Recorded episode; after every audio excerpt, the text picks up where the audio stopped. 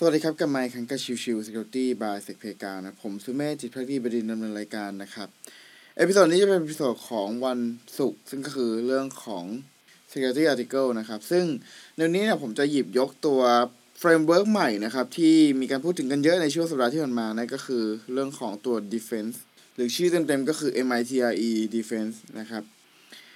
MITRE Defend เนี่ย ถ้าเรามองจริงๆ แล้วเนี่ย มันคือส่วนกลับของ MITRE Attack ซึ่งจริงแล้ว MITRE Attack ผมเคยพูดถึงเมื่อนานมาแล้วนะครับ ถ้าเรามอง MITRE Attack นะครับ เขาจะมองเป็นมองว่า โอเค attacker กลุ่มต่างๆ นะครับ เป็น threat actor กลุ่มต่างๆ เนี่ย กลุ่มจากจีน กลุ่มจากรัสเซีย กลุ่มจากอเมริกา กลุ่มจากปากีสถานหรืออะไรก็แล้วแต่ครับ เขาโจมตียังไง เขาเริ่มที่จะโจมตีในเฟสแต่ละเฟสอย่างไรบ้าง เช่น ตัวของออบางกลุ่มอาจจะส่งอีเมล บางกลุ่มอาจจะมีการ exploit ช่องโหว่นะครับ แล้วก็หลังจากที่เข้าไปได้ในสเต็ปแรกแล้วจะทำการ privilege escalation คือการเพิ่มสิทธิ์ของ user ให้กลายเป็นสิทธิ์สูงสุดอย่างไร กลุ่ม A ใช้วิธีไหน กลุ่ม B ใช้วิธีไหนนะครับ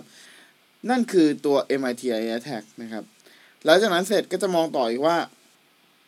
ไอการโจมตีที่ว่าเนี่ยเราจะดีเทคอย่างไรนะครับ ซึ่งมันก็คือมุมมองจากว่าโอเค มันโจมตียังไงก่อนนะครับจนกระทั่งไล่ไปจนถึงสุดท้ายว่าแล้วจะป้องกันยังไงล่ะนะครับ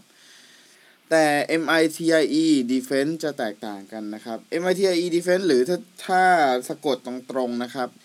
ตัว defense เนี่ยจะสะกดว่า D 3 F E N D นะครับ ก็คือเป็น ไอสามก็คือตัวกลับของตัว e อะไรประมาณนั้นนะครับ ซึ่งตัวของ defend นะครับ จะเป็น project framework ที่มองไปในเชิงของการป้องกันมากกว่านะครับ เป็นการดูไปว่า โอเค ถ้าสมมุติเราป้องกันแบบนี้แล้ว เราจะช่วยลดความเสี่ยงในเรื่องใดแทนนะครับ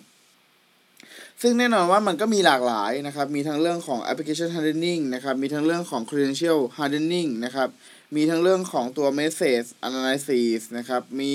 เรื่องของ platform monitoring นะครับต่างๆเลยนะครับ ซึ่งตัวของ MITIT defense นะครับ ก็จะถูกแบ่งเป็นเฟสต่างๆ เช่นเดียวกับตัวของ MITIE attack นะครับ คือถ้าสมมติ MITIE attack เนี่ย เราจะมองเนี่ย เราจะคล้ายๆ มองไปที่เรื่องของ cyber Q chain นะครับ เป็นสเต็ปตั้งแต่ initialization เป็นเรื่องของ exploitation อะไรพวกนี้นะครับ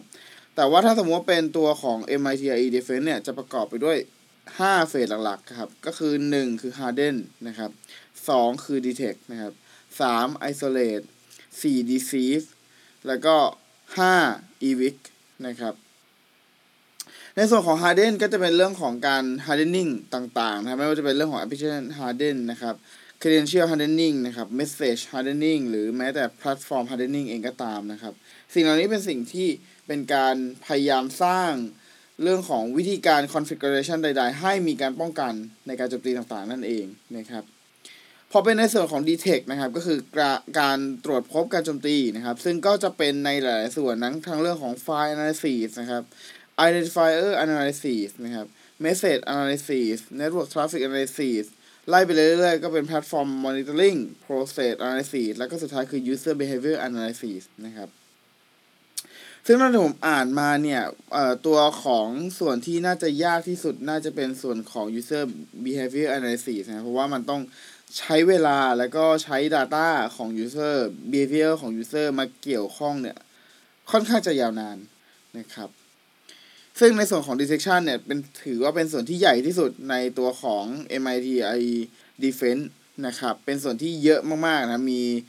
วิธีการในการ detect ต่างๆ เยอะที่สุดนะครับพอมาในส่วนถัดมานะครับ จะเป็นเรื่องของ execution isolation แล้วก็ network isolation นะครับ isolate ก็ตรงไปตรงมาครับ คือเรื่องของการกันให้ user ไม่ได้อยู่ใน environment ที่ใช้งานหน้าตอนนั้น เพื่อจะทำเรื่องของ containment นะครับ ก็คือการกัก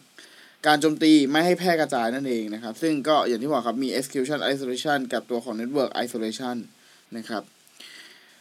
พอมาส่วนของ deceive นะครับ ก็จะเป็นส่วนของการหลอกล่อเพื่อจะให้ได้มาถึงข้อมูลนะครับ พวก เรื่องของ decoy environment ต่างๆ กับ decoy object นะครับ ซึ่งทั้งสองส่วนเนี่ยเป็นส่วนที่ใช้ในการเก็บข้อมูลทั้งสิ้นว่า ถ้าสมมุติว่า attacker เข้าไปใน environment ใด environment หนึ่งแล้วเนี่ย เขาจะทำอะไรบ้าง เราก็เลยสร้างเป็น environment เสมือนที่เป็นของจริงนะครับ เสมือนที่เป็นของจริงขึ้นมาแล้วก็หลอกให้ให้ attacker เข้าไป ซึ่งก็คือพวก honeypot honeynet ต่างๆ นั่นเองนะครับ ส่วนในเรื่องของ decoy object นะครับ ก็จะเป็นเหมือนกับตัวที่เราสร้างตัวหลอกขึ้นมานะครับ เป็นลักษณะที่ว่าแบบมีสร้างไฟล์หลายๆไฟล์ คนหลายๆคน หรือเครื่องหลายๆเครื่องภายในองค์กร แล้วเมื่อใดก็แล้วแต่ที่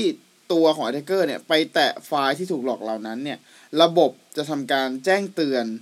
ไปยังระบบส่วนกลางนะครับ หรือว่าพยายามจะดีดตัวของเอ่อ attacker ออกจากตัวส่วนกลางก็เป็นได้เหมือนกันนะครับ ซึ่งนั่นคือส่วนของ decoy object นะครับ แล้วพอมาในส่วนของสุดท้ายนะครับก็คือ evict นะครับ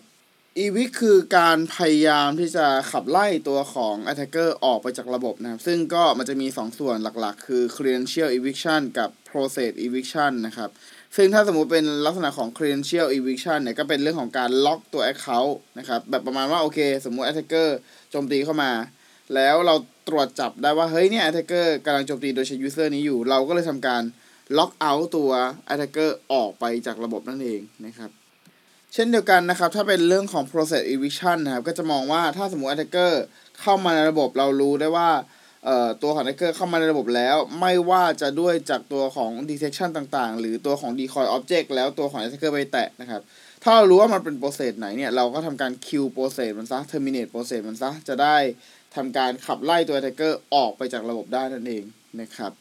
จะเห็นว่าตัวของ MIT IT Defense นะครับจะเน้นเรื่องของการป้องกันเป็นหลักเลยนะครับ ซึ่งไอการป้องกันแต่ละว่าไอแต่ละอย่างเนี่ยวิธี activity ต่างๆที่เราทำไปทั้งหมดนะครับ เมื่อเรากดเข้าไปดูในตัวของแต่ละหัวข้อของ MIT IT Defense นะครับ เราจะเห็นเลยว่าโอเค เมื่อเราทำในส่วนนี้แล้ว activity นี้แล้วนะครับ มันจะไปช่วยป้องกันความเสี่ยงหรือก็คือ risk ประเภทใดนั่นเอง นะครับ ซึ่งก็ถือว่าเป็นมุมมองที่ดีนะครับ แล้วก็เป็นถือว่าเป็น framework ที่น่าสนใจนะครับ จากทาง MITRE อีกครั้งหนึ่งนะครับ ซึ่งก็ถือว่าเป็นองค์กรที่ทำงานได้อย่างต่อเนื่องนะครับ ในช่วงหลาย ๆ ปีที่ผ่านมานะครับ ก็มาอัปเดตกันประมาณนี้นะครับสำหรับในเรื่องของ MITRE Defend นะครับ โอเค episode นี้ก็ประมาณนี้นะครับ ก่อนจากกันไปนะครับ ก็ยังคงย้ำเตือนนะครับว่า ทางตัวของเซเพกานะครับ เราเปิดรับ Node.js Developer นะครับ หากใครสนใจที่จะมาพัฒนาช่วยกันพัฒนาตัวแพลตฟอร์มนะครับ ซึ่งแน่นอนว่าเราไม่ได้มีแค่ตัวของเซเพกาเราจะมีอื่น ๆ อีกตามมาด้วยนะครับ ก็หากใครสนใจก็สามารถลองสมัครมาได้นะครับ แล้วก็ตำแหน่งที่ทาง CQD รับนะครับ ก็จะมีอีก 2ตำแหน่งหลัก ๆ เลยก็คือเรื่องของ Tier 3นะครับ Incident Responder นะครับ เป็นคนที่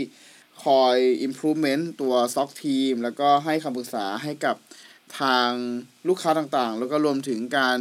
ปรับ tuning ตัวของ policy หรือว่าการทำตัวของ rule หรือ signature ใหม่ๆ ในการโจมป้องกันการโจมตี หรือการตรวจจับการโจมตีใหม่ๆ นั่นเองนะครับแล้วก็ตำแหน่งสุดท้ายที่กำลังเปิดรับอยู่ก็คือเรื่องของ senior penetration tester นะครับก็เป็นตำแหน่งที่สำคัญในเรื่องของ